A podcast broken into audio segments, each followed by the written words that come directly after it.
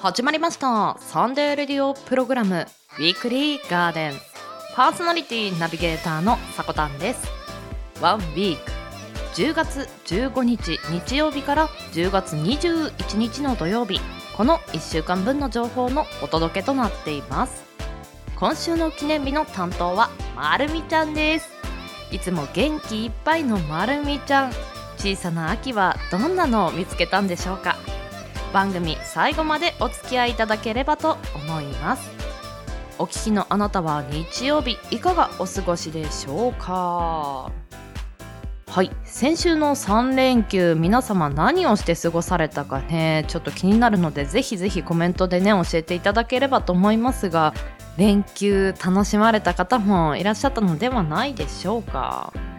今週もね秋のレジャーを楽しむのには抜群な1週間かと思います。ぜひぜひお家から少し出ていろんなことを楽しむというのもいいかもしれません。まだまだ新潟県では紅葉の便りというのは来ていませんがこれからの山の装いも楽しみですね。まあ、そんな中先日私書店にね久しぶりに足を運んだんですが最近は電子書籍で済ませてしまうんですよね。なのであの書店に久しぶりに行ったんですけれども見回すともう2024年の香りがすごいですね。手帳やカレンダーもう来年集というのが結構ね散りばめられてるなと思いながら散策しておりましたがまあそんなねあの来年を感じさせる中の一つに占いの本とかもありますよね。ちょっとこの占いどうしてできたのか。どのようにしてこの現代にねつながっているのかっていうのを見ていこうと思います。昔々の古代人からの文化となりますが天に異変が起きたらそれは神のお告げと考えられていたそうです。日食や月食惑星の月への接近などの通常と違う天体現象や星の動きなどを観測し政変や疫病干ばつなどの有事を占ったのが先生術の始まりとされているそうです占いと星は密接につながっているんですね秋って春夏秋冬の中でも一番星が綺麗に見えるとも言われていますので、まあ、そういったのもその来年を予感させる動きがもうすでに始まっているのかななんて思ってしまいました。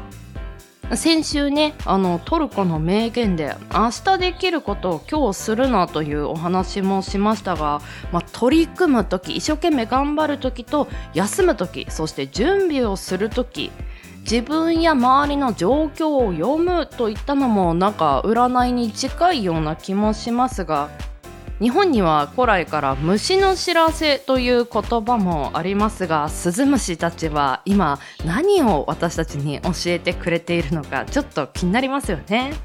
来年2024年の香りもし始めたこの時期。今を楽しみながらじっくり見据えていきたいですね。では毎週日曜日 AM10 時今週の記念日を中心に爽やかな風を。そんなあなたの耳へ届ける30分程度のラジオ番組です。音声配信アプリスプーンスタンド FM インターネット視聴サービスのポッドキャスト YouTube さまざまなプラットフォームで配信中。サブコンテンツ水曜夕方配信のガーデンの裏庭も合わせてお楽しみください。提供はウィークリーガーデン制作部およびサコメン有志にてお届けしております。それでは今週もウィークリーガーデンオープン。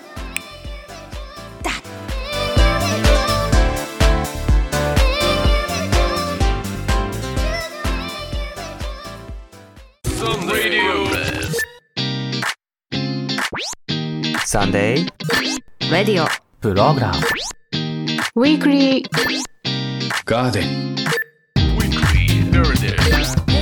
Enjoy. さまざまなねあの考え方ができるっていうのがリフレーミングとも言います。この番組の提供はガーデン制作部およびサコメン有志の提供でお届けさせていただきましたいつでも聞ける。だから楽しい。ウィークリーガーデン。毎週日曜日午前10時。各音声配信サイトでオンエア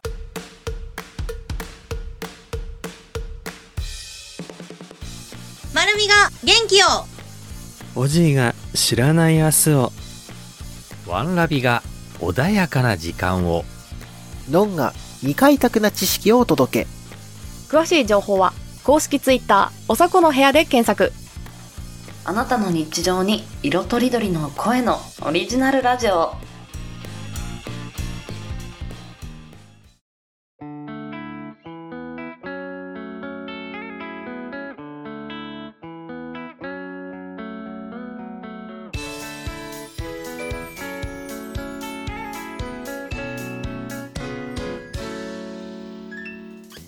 10月15日日曜日から10月21日土曜日今週の記念日です。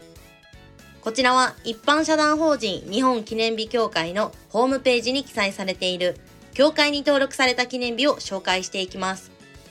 今週全体の項目数は66項目でした。先週ののんさんから引き継ぎまして担当はまるみです。皆さんいかがお過ごしでしょうか？まるみはいつも通り元気です。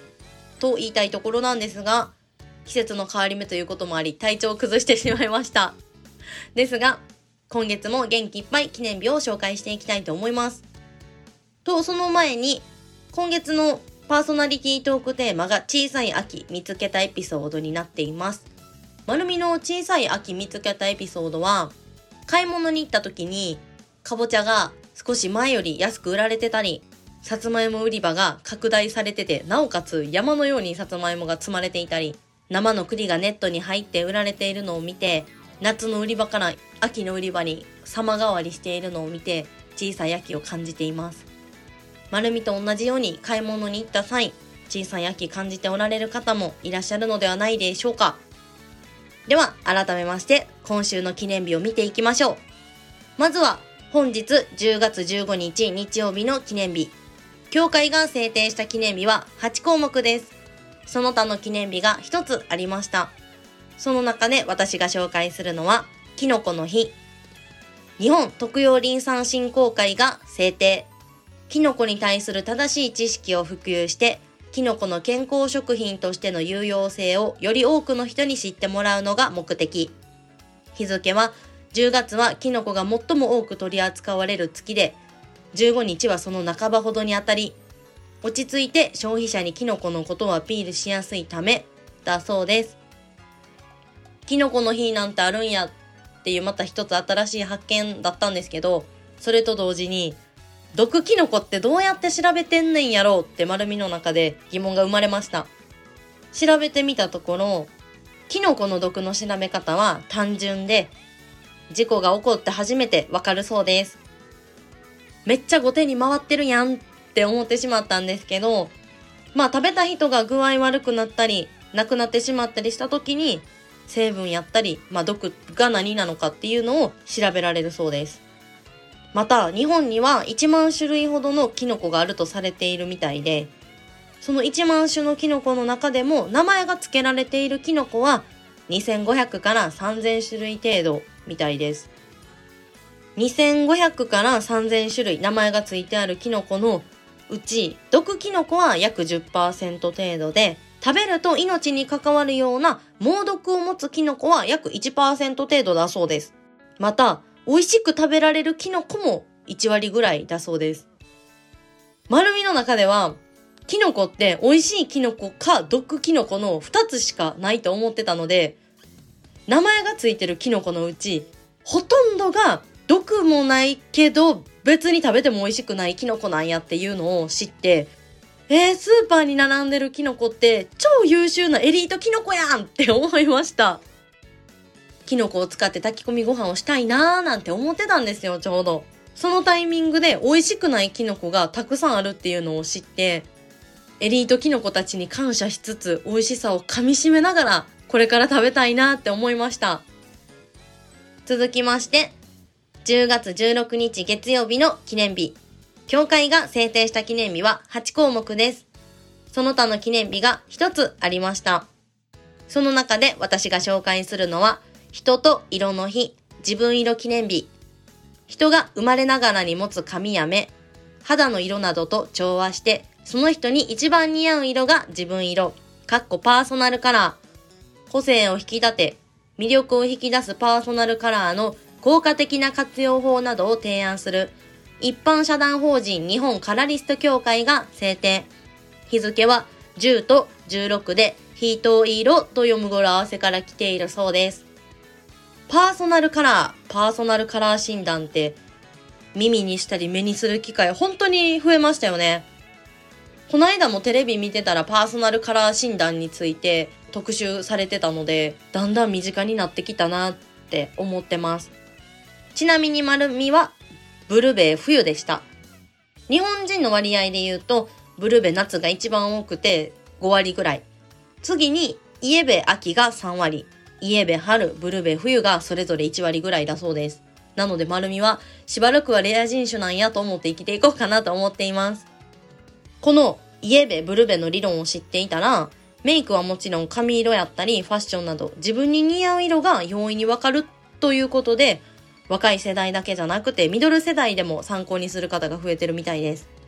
大きいくくりとしてはファッションにはなるんですが、色だけじゃなくて、服の素材、質感やったり、あとは小物、アクセサリーの、例えばツヤがあるのか、マットなのか、丸みのある形がいいのか、もしくはこう個性的な形のものの方が似合うのかっていう細かいところまでこのパーソナルカラー診断でわかるみたいなんですね。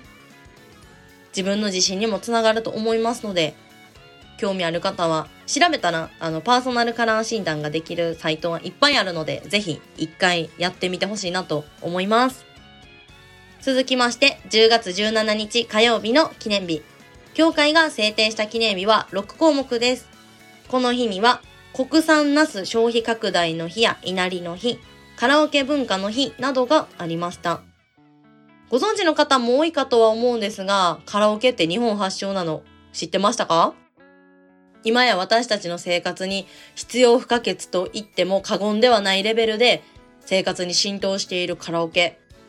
日本人の人が作ったって何とも誇らしい気分になりますよね。では続きまして10月18日水曜日の記念日。協会が制定した記念日は9項目です。その他の記念日が一つありました。この日には、ピーナッツモナカの日や天津飯の日、キャディの日やドライバーの日などがありました。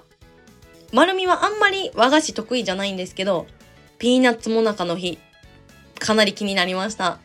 ピーナッツの香ばしさ、モナカの香ばしさ、二つの違った香ばしさが、どんなハーモニーを奏でるんだろう。考えるとちょっと美味しそうすぎてよだれが出そうです。また、機会があれば、ぜひ紹介してみたいなと思います。続きまして、10月19日木曜日の記念日。協会が制定した記念日は17項目です。その中で私が紹介するのは、褒め育の日。子供たちの教育への投資団体である一般財団法人褒め育財団が制定。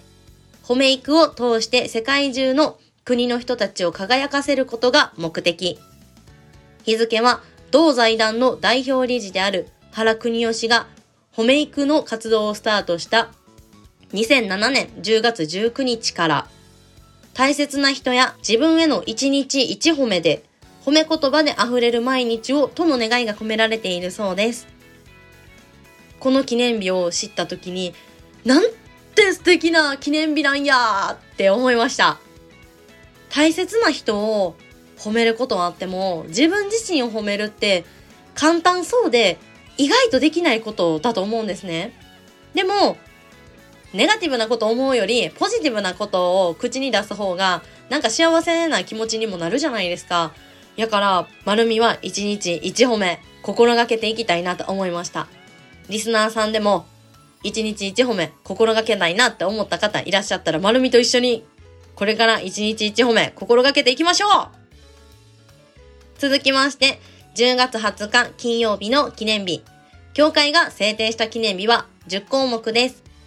この中で私が紹介するのは、稚内恋デー。北海道北見市のまちづくりプランニングが制定。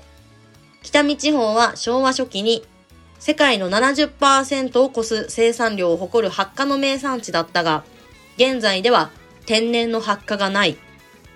そんな発火がないと、儚いをかけて記念日を制定し、儚い恋に悩んでいる人の手助けをし、街づくりに役立てるのが目的。日付は発火を収穫して精油の製造時期であり、恋の神様のいない神奈月である10月と20日を発火と読む語呂合わせから来ているそうです。発火っていう単語をなんか久しぶりに聞いて、なんだか懐かしさを感じています。発火について調べてみたんですけど、発火油っていうのが G に効くらしいです。続きまして、10月21日土曜日の記念日。教会が制定した記念日は8項目です。その他の記念日が1つありました。この日には、ゼクシオの日や中性脂肪の日、オコパータコパーの日などがありました。かなり初期の時に、このオコパータコパーの日を紹介させていただいて、あーなんか懐かしいなーこの記念日紹介したなーっていうのを今思って、これからもこの記念日紹介を通して、あ、この記念日紹介したなーって思う日がたくさん増えていくんだろうなと。あとは言葉の引き出しが増えるのかなとか、今後どんな風に自分の紹介していく姿が変わっていくのかなとかって思うと、ワクワクもそうですけど、自分自身になんかちょっと期待やなって 思いました。ただ、初心も忘れず、これからも元気に記念日紹介していきたいなとも思いました。では、協会が制定した今週10月15日日曜日から10月21日土曜日までの記念日をご紹介いたしました。来週の今週の記念日の担当はワンラビさんです。ここまでの担当はまるみでした。肌寒いなと思う日が増えているかと思いますが、まるみのように風邪ひかないように皆さんは気をつけてください。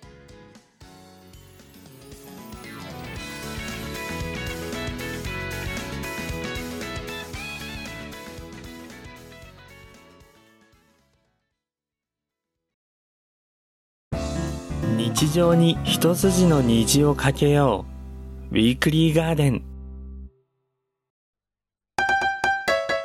週刊献立予報はい、お待たせいたしました。ウィークリーガーデンの料理コーナー。旬な食材を取り入れたレシピを紹介していきます。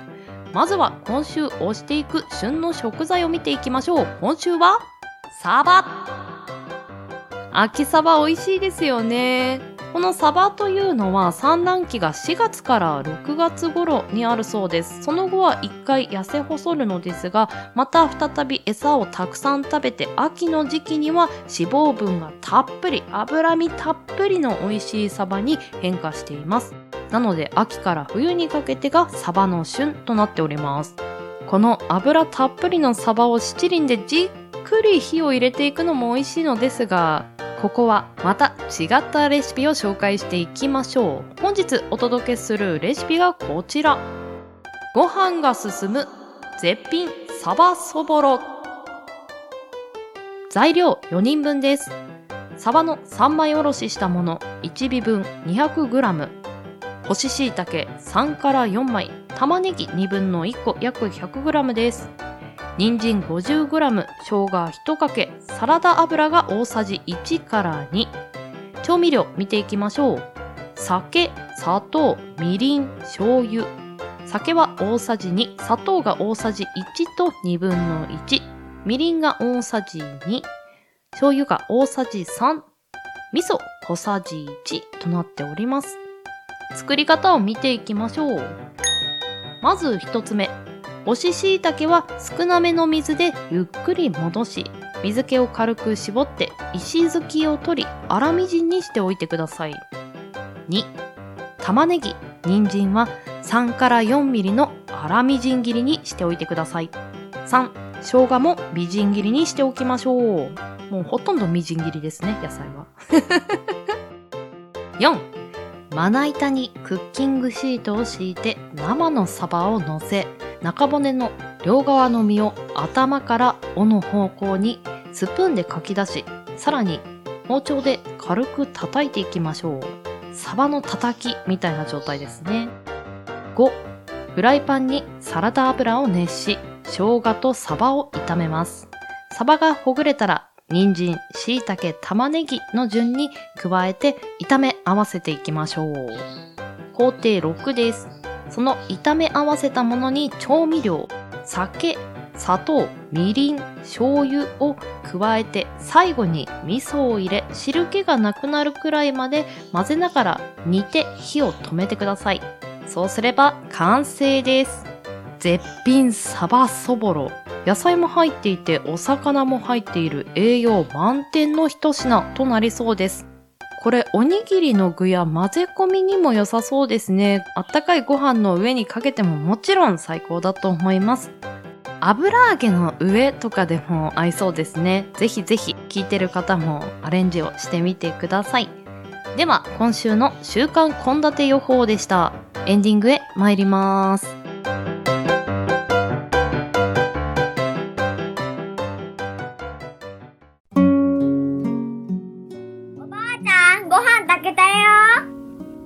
りがとう。今は便利だね。昔は違ったの？昔は、かまどっていう火が燃えるところに薪をくべてたんだよ。その時に呪文を唱えるの。呪文？呪文？はじめちょろちょろ中パッパ。赤子泣いても蓋取るな。なにそれ？なにそれ？面白い。ねえねえ、他にもモノレキ日常にあふれている身近なもの。それらの知られざる成り立ちや。人の思いとストーリー。悠久の時を立ち回り、あなたに届ける。それが、ものの履歴書毎週木曜日、夜20時より、ポッドキャストにて配信中。お疲れ、乾杯うー最高そういや、最近どうよ？あ、今度沖縄行くんだ。あ、いい、いいはずよ。え？いやいや、最近行ってない。もうあれまれで全然帰れてなくてさ。そうそうそうそう。あ、そういえばさ、沖縄の天気とか知るんだったら、いいラジオあるわけさ。今度聞いてみて。タイトルえっとね、両たこ焼きってやつがやってる、ヨンナーラジオっていう番組があるわけさ。あれ、聞いたらめっちゃ沖縄気分になれるからさ、全然ホームシックならんわけさ。うん、聞いてみて聞いてみて。あ、そうそうそう、これ。これこれ。はいさい、ぐすよ、中がなびら、わね、りょうていびん、ゆたしくにけさびら。ヨンナーラジオでは沖縄の天気とニュース、乾杯タイム、沖縄のことをちょっと深掘りして話す沖縄タコ話、沖縄のことを楽しく学んでいく沖縄クイズ、皆様からいただいたトークテーマを中心にお届けする沖縄の情報番組風ラジオ風配信となっております。ヨンナーラジオは毎週水曜21時、そして土曜日19時、たまに不定期でキャスト版もやっています。皆様のお越しを心よりお待ちしております。マッチョイビンドー私たちが作ってます。みんな一周するんだよね、パーソナリティが。で、それで12月から。この1ヶ月、まあ、パーソナリティとしてももう少しクロストークの相手も意識した方がね会議によってまとめ方とまた考え見つける言葉じゃないけど、なんかそういうのをちょっと取り入れて。変えるような、まあ、そういう台本作りの資料というか、えー。まあ、それを出してもらうことで。その前の放送とかなんかこう聞いててなんか名言のリストアップっていうのをしていたので。その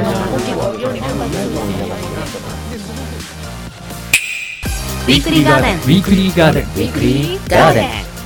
Weekly Garden は毎週日曜日 AM10 時各種音声サービスにて発信しています。あなたの1週間が素敵な1週間になりますように。また次の日曜日にお会いしましょう